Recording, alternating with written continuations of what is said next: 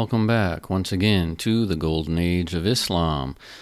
Today, as in the previous episode, we're going way back to the beginning and looking at life in pre-Islamic Arabia, what is known in history as the Jahiliyyah. Jahiliyyah means ignorance, the age of the ignorance, before Islam it is called. And today, we're going to talk about religion in the age of the Jahiliyyah. And as you may imagine, this is a very sensitive subject, and it's also a very difficult one to talk about because we're venturing into some really unclear territory here. We have really only bits and pieces of information for much of what we're going to discuss today. Unlike the Greeks or the Romans, even the ancient Egyptians, who built a lot of stone structures and statues that have survived until this day. The Arabs, of course, were Bedouin. They built very little, and very little using stone, of course, and very little of that has survived. So we just don't have the records, really, from the ancient Arabians. We have more records of people talking about them. And so that, of course, is a big enough challenge in itself. But then we have the fact that much of what we have is coming from religious sources and particularly traditions and stories that grew up to explain the story, what happened before Islam and how we got to that point. So it's very hard to edit out, you know, what information we know objectively from non-religious sources. Right, it's like the same issues we have when people want to talk about the historical Jesus. Well, where do we get information? So, for example, you know, one source that we use and is very important in this area is pre-Islamic poetry, because poetry was really the art form of the Arabs, and that's what was passed down.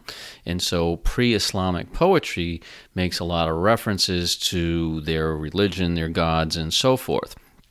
But this in itself is suspect because many scholars, and very respected scholars, and, you know, including one of the greatest Arab writers of all times, Taha Hussein, really questioned how well pre-Islamic poetry has been preserved. And I mean, he made a very strong case that it was modified later on to support the narratives, the Islamic narratives. So, I mean, we really don't know.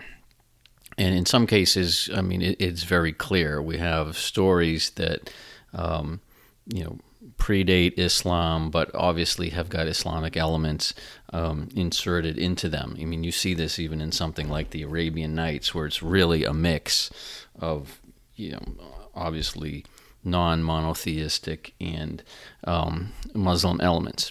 Anyway. So that's just to explain, you know, some of the difficulties we have in really understanding this. Now, I should say from the outset, before anyone gets upset or offended, there's a big difference in what we're talking here between Muslim scriptures and the Quran and, quote, traditions. So the Quran itself is really not a problem because it gives a pretty accurate picture of what the situation was like in Mecca during the Prophet's lifetime, before his prophethood, and the opposition he faced, and that pretty well tracks with what other historical evidence we have. So that's not really an issue. But in any religion, there are a lot of, quote, traditions, meaning traditional beliefs that we don't find in the Bible or in the Quran, but, you know, people to varying degrees hold them to be true, okay? Like the belief that Jesus traveled to England when he was a child, okay? Or that Mary and the mother of Mary traveled to Ireland and they blessed a spring in Ireland. And first of all, that's, you know, kind of hard to believe. Secondly, it's not mentioned anywhere in the Bible, okay? It's very unlikely that the writers of the Bible even knew that England and Ireland existed. I mean, the Apostle Paul talks about Spain being the end of the world. Okay. So these things are unlikely, but they become traditions, and you can go to these places today, and people, make pilgrimages to these locations to pray there and drink the water from the same well that the Virgin Mary drank from in Ireland. Okay, so again, those are what we're talking about, traditions, and the traditions are really what become an issue here. Okay, so we're going to have to balance this narrative as we go through between what historical sources show us and what the traditions say. The good news, however, is we end up at the same place in either case, which is, what really matters. We know at the time of the prophet, early 600s A.D., Mecca was a shrine city. It was a major trading hub. It was a place of religious pilgrimage. And the center of the pilgrimage was a shrine called the Kaaba, which means cube, and was a black cube structure. There is still a Kaaba there today, of course. It's not the same structure. It's been rebuilt many times. But we know that there were 360 idols in the Kaaba, representing gods from tribes all over Arabia. And this was seen as a good thing, by the way, because the tribes, as we mentioned last time, they lived in a state of, basically semi-warfare. If we met out in the desert, my tribe met your tribe in the desert, it was quite likely that we would fight. And it was completely legit for us to kill you and take your stuff, including your idols. Okay. Mecca, of course, is the trading center. It was a city of truce, a city of peace. This is where everyone could come to trade. It was sort of like a UN in New York. So, if you go to a session of the United Nations in the middle of New York City, you have representatives from countries that aren't allowed in the United States, right? There are representatives from Iran, for example, who normally aren't allowed to be here. And there's a lot of backdoor negotiations that go on. So this was like the good place. This was like the United Nations. And people could come to worship together at the Kaaba. No weapons were allowed in there, no violence. If you committed violence in that venue, you got in a lot of trouble. Your tribe could be ostracized. And so the idea is everybody is respecting everybody else's gods and worship. And, of course, a lot of other stuff is going on. There's poetry competitions, there's singing, camel racing, horse racing, exchanging news, and lots of trading. Okay, so that is the reality at the dawn of Islam. Okay, we know that much. Now, how you get there, that is where there's some dispute. Exactly what was it like in centuries before that, and so forth. Okay, so what we do know is the Kaaba was a pilgrimage site from as far back as anyone can tell. We don't have any historical records of when it first became a pilgrimage site. But this is also a problem because we don't really know when the city of Mecca began. There's a lot of dispute among historians about whether Mecca is even mentioned anywhere prior to Islamic sources. There's a place called Makora, which is mentioned in a good deal of sources, and some people think this is Mecca, and some say it wasn't. Okay, so we really don't know. What we do know is that many of the same rituals that were performed today were performed then, such as walking around the Kaaba. And this was not limited to Arabia, of course. Pilgrimage is a common thing almost everywhere in the world, and very similar kind of rituals took place, right? In places where there's water, you have to wash yourself. Of course, that's not the case here in Mecca, but the idea of walking around the shrine, this is something that's common in lots of places. We also know that in the corner of the Kaaba was a stone known as the Black Stone, which is said to have been a meteorite or have some other sort of heavenly, unearthly origin, right? It's still there, of course. and this is significant, it's like the cornerstone of the Kaaba. So when the Kaaba had to be rebuilt during the life of the Prophet, Muhammad was chosen to be the one to lay the cornerstone, which is a very important incident we will discuss in a later episode. But anyway, those things that go on today were known to go on in the pre-Islamic era. Now, some historians believe that there were Kaabas all over Arabia, and they also believe that they had different stones, that the idea of a cornerstone was common to them. There's one said to have had a white stone, one had a red stone, and so forth. The Kaaba was the only one that the entire building was made out of stone, and that's why it's the only one that survived to this day. Again, we don't know that. There's only some vague references that may or may not indicate this. Okay. Another thing that is very significant, though, is we do know that to some degree, the Kaaba was dedicated to Allah, okay, which of course means the God, and is the term for God in Islam. Now, it's really unclear, and this is where there's a lot of dispute to what degree that was.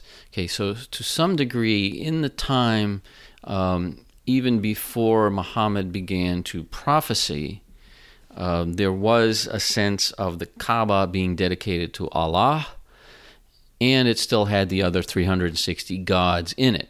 And in fact, one of the most common rituals was to call out formulas that basically said something to the extent of, Allah is the greatest, and all these other gods belong to him. So definitely, this is not the monotheism of Islam at all, of course, because one of the first things that the Prophet will do is destroy those idols. But there is a sense of an Allah who is somehow related to the shrine, but as an overall God, bigger than the others. This is one of the most controversial issues in history, exactly what that means. For example, the Prophet's father was named Abdullah, which of course means servant of Allah. Now, exactly how prominent the Allah worship was compared to the others is what we really don't know. How long had that been going on, and how big was that? Because remember, tribes are coming from all over Arabia to this one site. That's why it's got over 300 idols in it. So it could be that this was something more of the Quraysh tribe, which is the tribe of the Prophet who controlled Mecca at the time, more than other tribes. Okay, we really don't know. Okay, and really any information out there on this subject is highly sensitive because people generally have an agenda one way or the other. Depending on what point they're trying to make, they either make the Quraysh sound very, very pagan or not very pagan at all, depending on what your agenda is. So let's look at what the traditions surrounding the Kaaba are.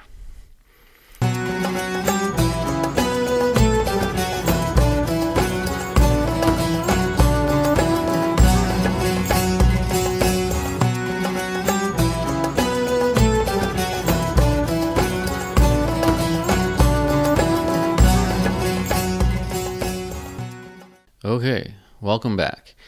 Okay, so we're talking about the Kaaba, and as we said, the actual history of this prior to Islam is very sketchy. But Islamic tradition, and this is pretty well generally accepted, says that the Kaaba was established as a place of worship by Ishmael, who is, of course, the son of Abraham. For the Bible. And of course, we're not going to go into the whole narrative and how it, the divergence with the Jewish version and the Muslim version.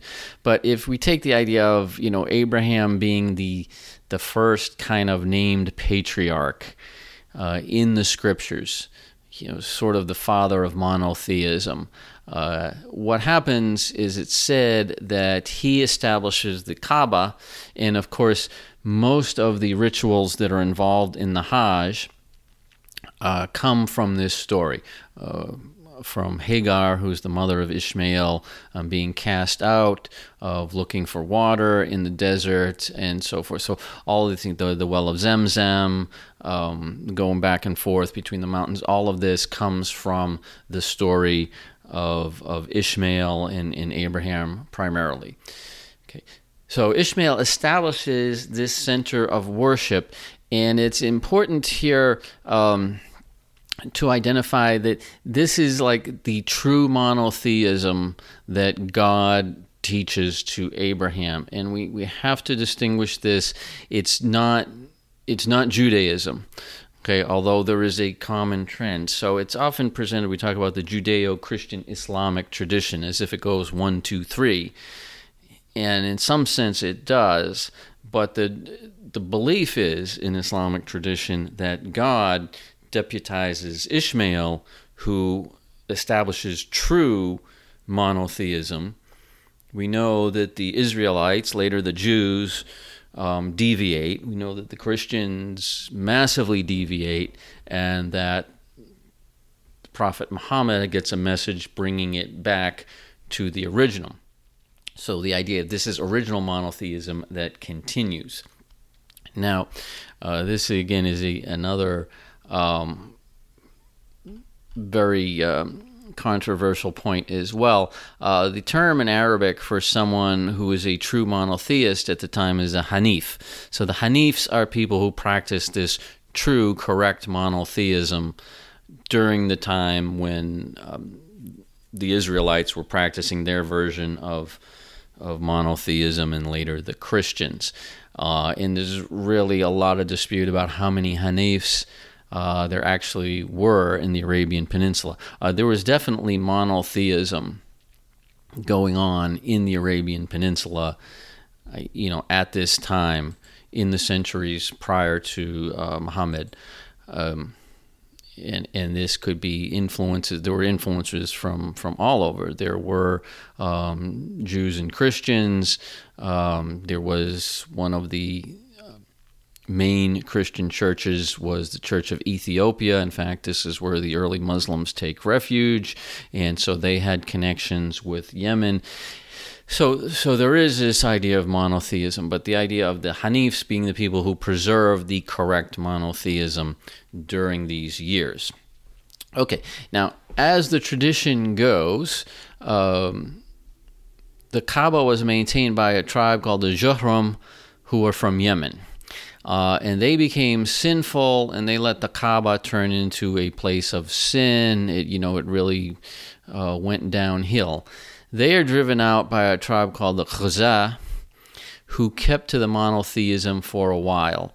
Now, this, again, the tribe is a real tribe. Exactly when this is supposed to happen, we don't know, but tradition says it's about 400 years before Islam, so we're talking about 200 AD or so. Now, the leader of the Khuzza is a person named Amr bin Luhay. Now, supposedly, he got injured, and he met some people in the desert who had idols, and they were praying to these idols for healing, and he thought this was a really good idea. And so he brings the idols to the Kaaba. Now, the reason he thought this supposedly is because the idols came from Syria. That's what he thought. They came from up north, and he believed Syria to be a place of the prophets. So, in general, what we're talking about is him being aware, basically, of Israelite monotheism up to the north and west. So anyway, he encourages everybody to bring their idols, thinking this is going to enhance the spirituality of the Kaaba. And they do. Most of the tribes, most of the households have their own idols. It's right. It's even talked about in the Bible with Rachel, where she has her household gods. She steals the gods from her father, right? They're idols. So they all bring them, and they jump on this bandwagon. Now, he is not replacing the worship of Allah in this story, but he's supplementing it. So, according to the story, this continues to be a place for the worship of God, but now he's just added all these subordinate deities that he thinks can heal you. Now, of course, this is blasphemous. Okay. Now, what some historians think is that the Bedouin had an issue with imagining an unseen god. So they would have idols, but also they would pray to things. Praying to rocks was a big thing. Okay, and I mean, this is not meant to sound weird. You know, rocks are part of the land. They're part of nature. It's what you know, nature is what you need to survive. Idols are kind of, you know, there are rocks or wood that have been carved. So the idols sort of help you visualize. Okay, and I mean, even one of the traditions about the Bedouin says that when they came to a new campsite, they'd choose 4 rocks, make an idol out of one rock, and use the other 3 to set up the campfire. Okay, so this is something that was common, and the idea of, you know, a god you couldn't see, that didn't have some kind of physical manifestation to it, they couldn't relate to, so they put all these idols in the Kaaba, which make it easy, you know, for you to relate to God. Now, I mean, this is really easy to see. I mean, if you think of an Orthodox church, you think of even some Catholic churches where, I mean, we have statues of the saints, you have statues of the Virgin Mary that you pray to, and that, you know, supposedly people see them crying or bleeding, and, you know, they can heal you and so forth. So this idea that even monotheists want to have these, you know, idols, I mean, essentially, is not unusual, but it's something, of course, that Islam is going to be very strongly against. Okay, so the issue we should get here is this is not exactly polytheism. This is not like Thor and Loki and the whole deal, but it's definitely not monotheism, the way it's going to be in Islam. All right, so as you imagine, Luhai becomes known as the guy who introduces paganism to the Kaaba. Okay, not to all of Arabia, because it was already there, but to the Kaaba. He turns this shrine of God into a pagan shrine, which supposedly happens, you know, around 200 AD, and so there's no doubt what we're supposed to think of him. And in fact, there's a hadith that relates the prophet saw Luhai dragging his intestines in hell. Okay, so he's in trouble. Now, that's the only thing that we have religious sources for, okay? And what it tells us is that, okay, basically the Kaaba is being used for proper monotheism up until this time, around 200. It gets ruined by Luhai, but it continues to be a sanctuary of God in some sense, and then we get up to the time of the prophet where we actually have, you know, records. Okay. Now, whether that's true or not, it does fit the pattern.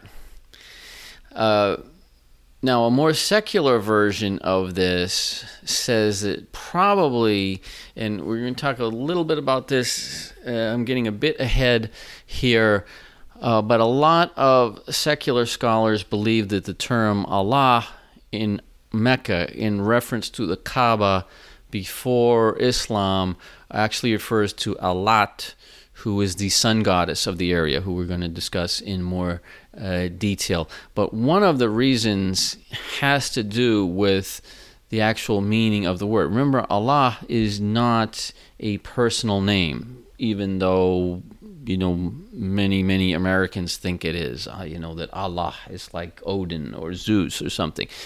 The word means the God. Okay, and so it's like if you use the term the boss. Okay, I mean, there's people all over the place are talking about the boss. They're not talking about the same person, but it's, you know, in our office, that's the boss. And in this office, that's the boss. So, you know, saying the records, the few records that we have talking about the Kaaba being the shrine of the God, does it mean the monotheistic God of Islam, or is it just meaning that it's the God that it's dedicated, who's Allah? And this, if you're not familiar with Semitic languages, there are no capital letters in Arabic.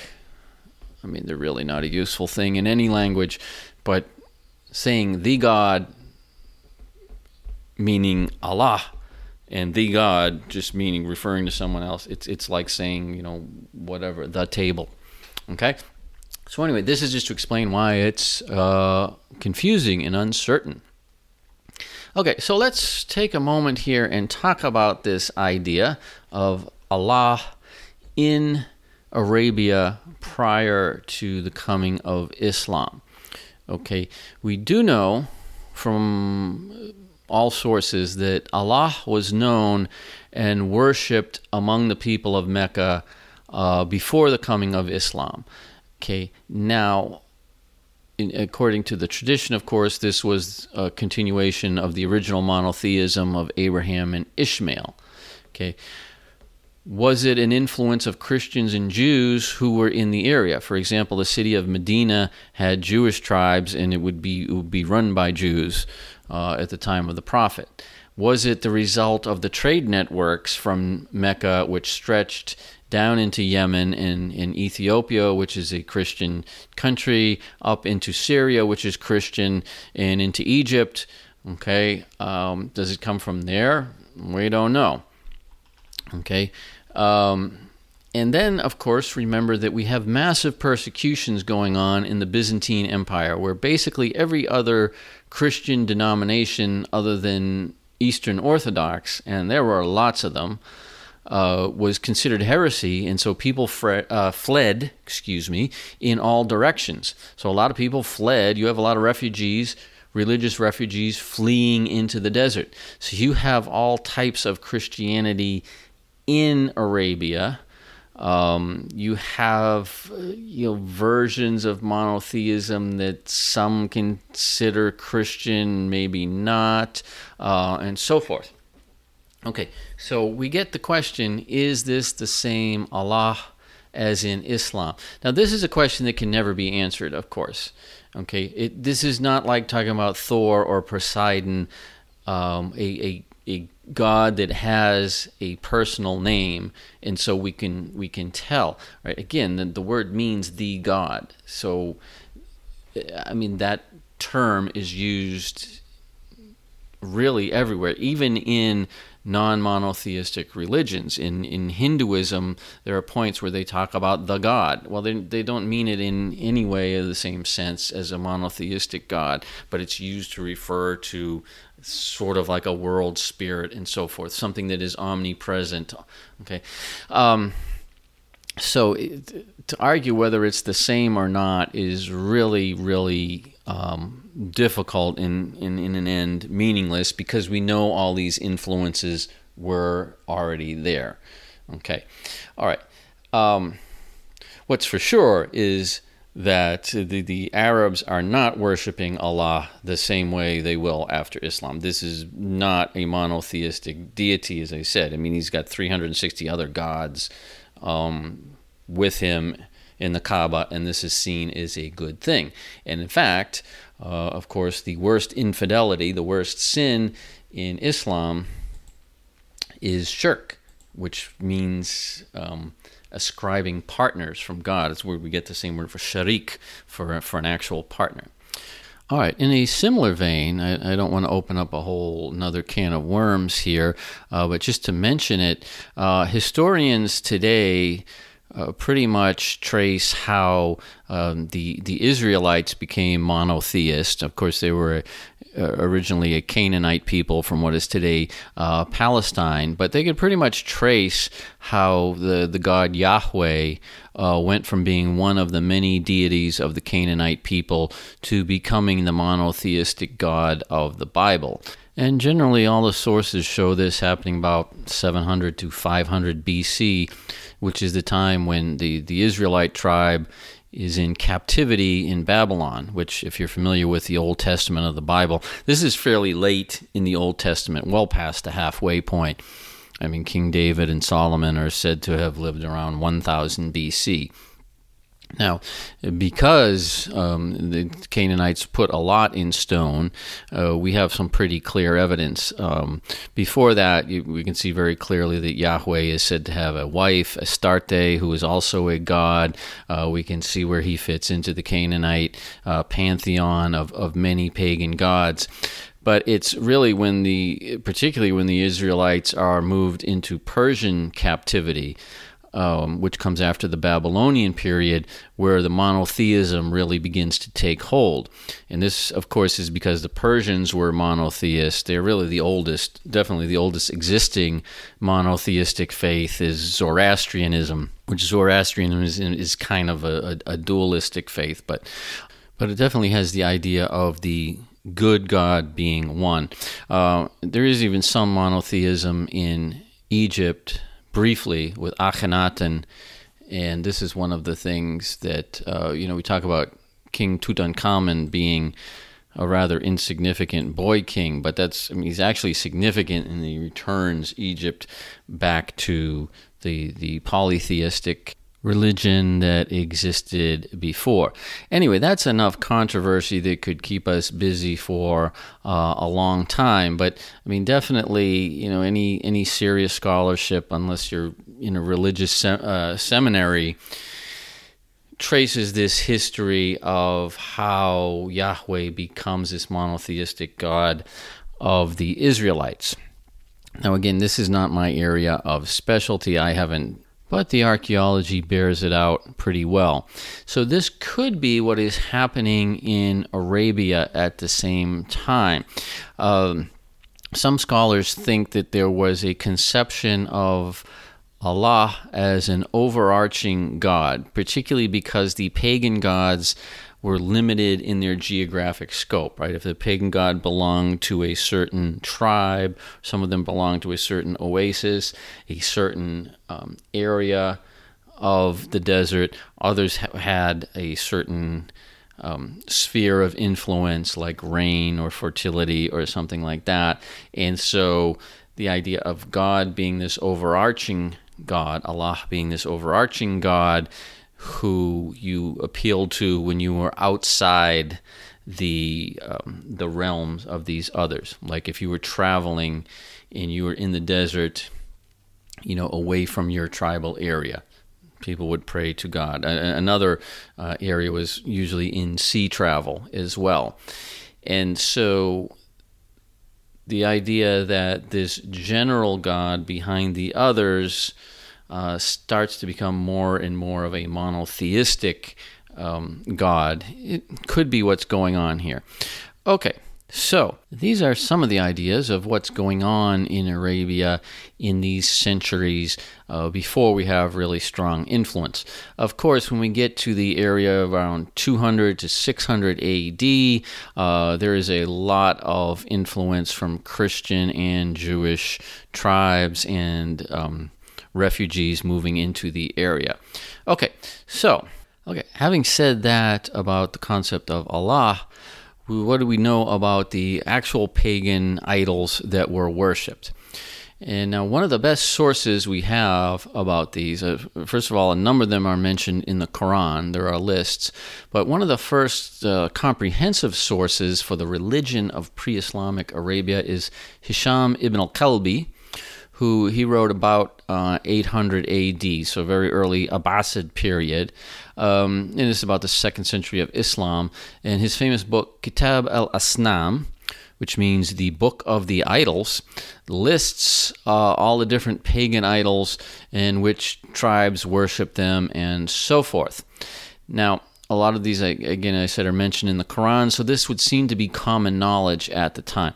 We're not going to go through them all here, except to say that the list is huge.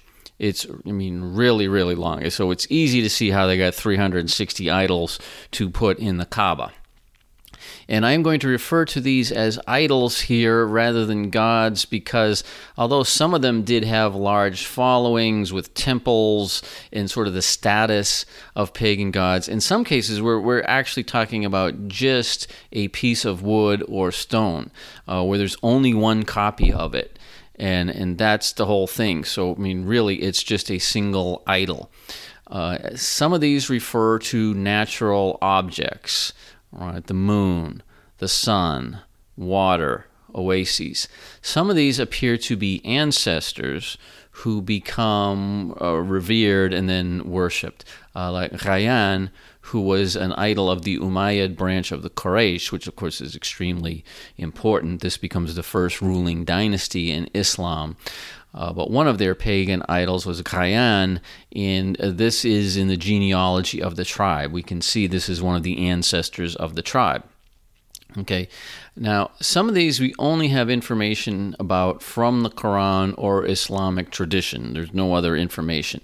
It doesn't mean they weren't real, that they weren't really worshipped. It just means that's the only information we have. Like two of the most infamous of these pagan idols were Isaf and Na'ilah. Now, these are said to be two people who committed adultery in the Kaaba. This is way back in the time of the Juhram. They had sex in the Kaaba, and this is when the Kaaba had degenerated and become a place of sin. And so God turned them to stone, and then in their stone form, they became two of the idols that remained in the Kaaba, that evil old Luhai set up there. But that's the only record we have of them, is this story. Okay. However, the more popular and more dominant of the pagan gods mostly came from the area of Nabatea, which is up in Jordan today. And of course, Nabatea is now most famous for the city of Petra in Jordan, the great stone city, which is believed to have been their capital. And this was an independent kingdom from about 200 BC to 100 AD. But even after that, they were conquered by the Romans, and so Nabatean culture continued. I mean, the Romans basically let people do their own things. This is why Jewish courts could continue even under Roman rule. Okay, so the Nabateans were very important. They controlled the spice trade in the area, which would, of course, give them a big influence down in the Arabian Peninsula. Among these Nabatean gods, the first one to mention is Al-Lat, who we mentioned slightly earlier. Now, Al-Lat is a goddess, and she was worshipped throughout the Arabian Peninsula. Now, if that name sounds similar to Allah, this is not a coincidence. And there's a lot of dispute about these names, where they came from, and who they refer to. And this is partially because the word El means God in the ancient Semitic. Some of the northern ancient Semitic from Sumeria and such, the word is El for God. Okay, we also know the word El means the in many Semitic languages in well. Okay, in ancient Akkadian, which has a big influence on Arabic, the word is Elah, which is very similar. I mean, this is where we're going to get the Arabic word for a god, Allah. Okay, all right. So you have a lot of repetition of sounds with these, the L and the La sound. Okay, and so this gets extremely confused. This is how we get something like El Al, for example. And so a lot of deities are referred to as the God. And as I said, there is no capital letters in Arabic, so when you're saying the God, it's not clear if you're referring to Allah as the one God in monotheism, or just a reference to a God that you had just mentioned, or someone would know, right? If you're in a shrine that's dedicated to Al-Lat and you say Allah, that's meaning the God could be a reference to Al-Lat. Okay, so these become extremely confusing, particularly when they get adopted by other dialects and so forth. Now, interestingly, I just have to go off on a tangent here. I can't let this pass. This is why the Muslim profession of faith has so many L and A sounds in it, right? La Allah, il Allah. Okay, and also both the letters, the letter L and the letter A, the Aleph, are both straight lines in Arabic, which is why Arabic calligraphy has that distinctive shape of a lot of long vertical lines in it. But anyway, if so, L is one of the most important letters in Arabic, because obviously the name of God is used in so many expressions, right? Alhamdulillah, Ashkurallah, Insha'Allah, right? A lot of L sounds in Arabic.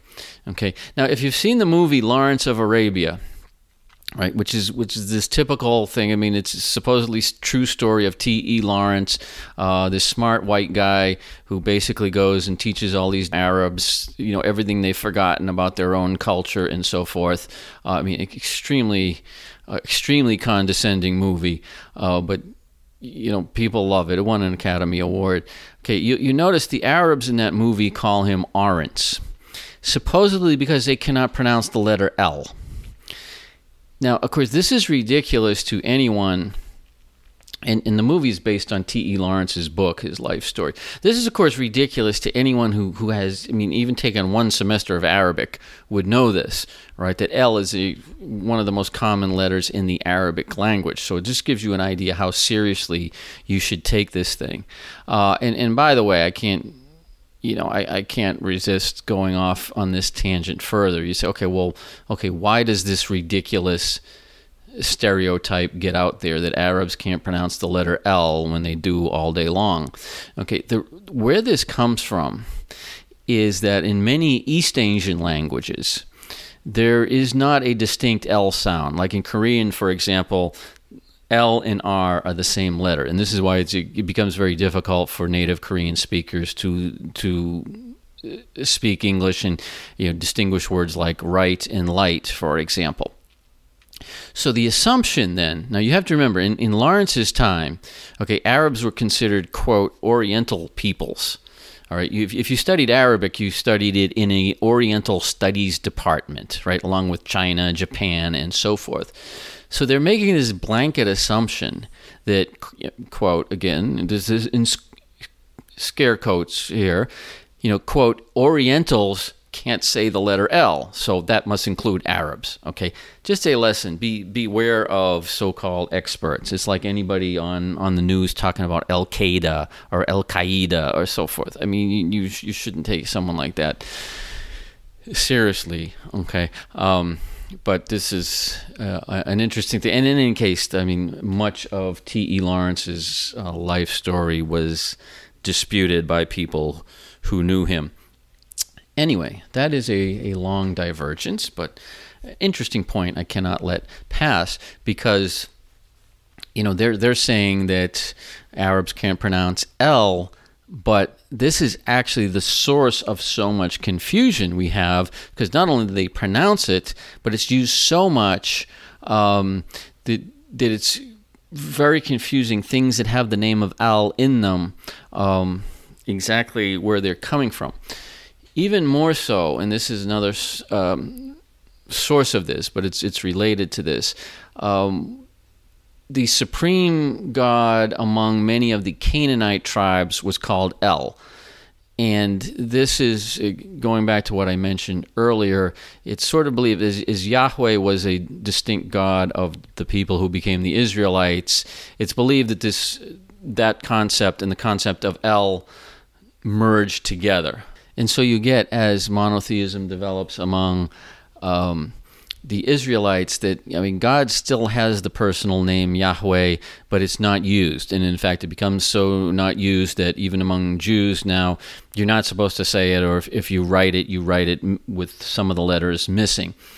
Okay, that's off our subject today, but again, this feeds into the confusion of the prevalence of gods that have some version of El or multiple instances of El, Allah, in their names. Okay, this is the first deity that we see attested to in outside sources. So the Greeks associated a lot with Aphrodite. Aphrodite, of course, their goddess of fertility and sex. And in fact, in the 5th century BC, the oldest records we have, the historian Herodotus, who is cited a lot, says that Al-Lat is the name that the Arabians give to Aphrodite. And so they associate it with being the exact same thing. Now, definitely, as we go further north into what is now Syria, Jordan, in that area, We find a lot of statues of Al-Lat that look like Greek statues, that look like statues of Aphrodite. In some cases, the names are merged. And again, now we're up into the area where things are being carved in stone, so we do have a lot of artifacts. So we have some places where she's actually called Athena Al-Lat or Minerva Al-Lat and so forth. So whatever this goddess is, whatever the original origin, it merges with a number of Greek goddesses. Okay, and again, it's very hard to separate these identities out unless you believe that, you know, Athena and Al-Lat are real living deities. These are concepts, they're characters, and they get merged and combined. I mean, no one's got copyright in that day. Okay, so this is how we get, you know, references to something that sounds like Merlin appearing in Germany and Ireland and Scotland and so forth. Okay, what we do know is that Al-Lat was one of the principal goddesses of the Nabateans and the principal goddess of Petra. Now, where she fit in the actual family differs. Again, because different shrines, different areas, different cities have different versions of this. In some cases, she's the mother of the gods. In the version of the story that gets transmitted to Mecca and is enshrined there, in this case, she's a sister of other gods, principally Al-Uzza, who is another goddess, and Al-Uzza had become the main goddess of the Quraysh tribe. As we said, Quraysh, very important. And she is mentioned in both the Quran and in the Book of Idols. Okay, we're told that the people of Quraysh, that is the people who controlled Mecca, were worshipping three goddesses, Al-Lat, Al-Uzza, and Manat. Manat is the third of these three sisters. In addition, each of these had major shrine cities outside of Mecca, most of which are not there, but Al-Uzza had a major shrine near the city of Ta'if, which is in the Hijaz near Mecca. Okay, in Petra, there are carvings of the three of them together. It is like a trinity. Now, scholars have speculated whether these all started out as the same god and then different tribes, different branches developed them, and then they got merged back together again. There is some identification of them with Isis, not the terrorist group, but the Egyptian god Isis, and so forth. What we do know is there are tremendous similarities among them and other Greek gods. Okay, now not wanting to go into too many of these, so I'll just mention one more. And a very important god in Mecca is Hubal or Hubal. This name is almost certainly related to the Canaanite Ba'al, or sometimes it's called Ba'al, who is one of the, of course, an infamous idol in the Old Testament, who is, I mean, basically the major competitor of Yahweh. And of course, in the Old Testament stories, the Israelites are always worshiping Ba'al, and they get in trouble and they get punished. But the reality is, of course, there's plenty of evidence that Ba'al was a major deity of different Canaanite tribes, was worshipped throughout Canaan.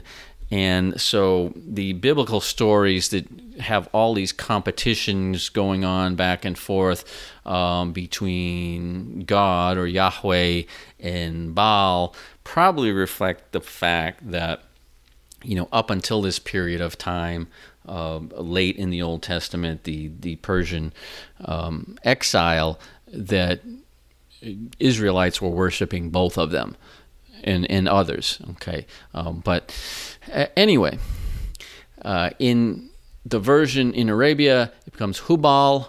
Hu, as you know, if you know from Arabic, is related to Hua, which means he or it, so that is probably what the combination is, so it's like the same name. Now, Hubal is, more than any of the others, is associated with one specific idol. So often when they're talking about him, they're talking about the one specific idol of Hubal, okay? And this is an idol that was in Mecca, that was in the Kaaba, and it's said to have been stone, except for one arm was gold. Now, the reason you had to use this specific idol and none others is because the function of Hubal was divination. I mean, essentially fortune-telling. So you had to go to this one idol. And what you were supposed to do is you threw 7 arrows in front of it. And how the arrows landed told you what was going to happen. Okay, so they had, you know, people who were trained to read this, you know, sort of like the cracks in the tortoise shell in the I Ching.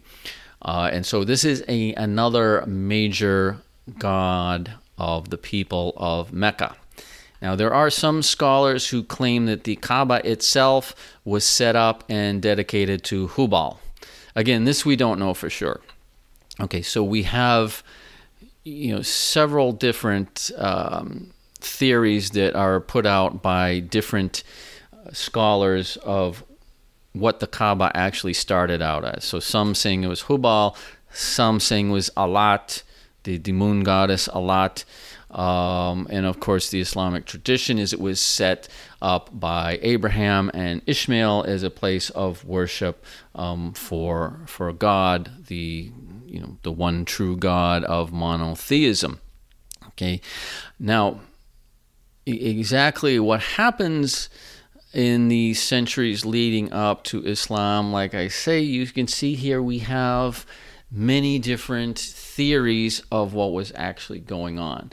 And as I said, unfortunately, we don't know for sure. What we do know for sure, though, is what the situation was in the early 600s AD, when Islam begins, when Muhammad first receives the message. So exactly how we got to that point, not sure, but we do know we have a point where the Kaaba in Mecca is a site of pilgrimage. People are coming from all over Arabia, and it has 360 pagan idols, but there is also the sense that it is the house of Allah, the God, which is to some extent seen as a larger, bigger God than these idols, but is not, you know, obviously true monotheism, because, I mean, later on the prophet is going to destroy those idols and rededicate the Kaaba. So this is sort of the position we find ourselves in. Now, it would be nice if I could give you a much clearer and definite picture of, you know, what the religious situation was like when the prophet begins, what he's facing, but there's still, you know, there will probably always be a lot of uncertainty about this. Okay, well, that's all for today, for this episode, talking about the religions of pre-Islamic Arabia. Starting next time, we're going to talk about the life of the prophet. And in that case, you know, we do have much more definite records, and we can be a lot more certain about this. But in any case, thank you very much for your kind attention, and we hope you will stay with us in the future. Thank you for all your kind comments, and we hope to see you then. Thank you very much. Shukran jazilan wa ma salama.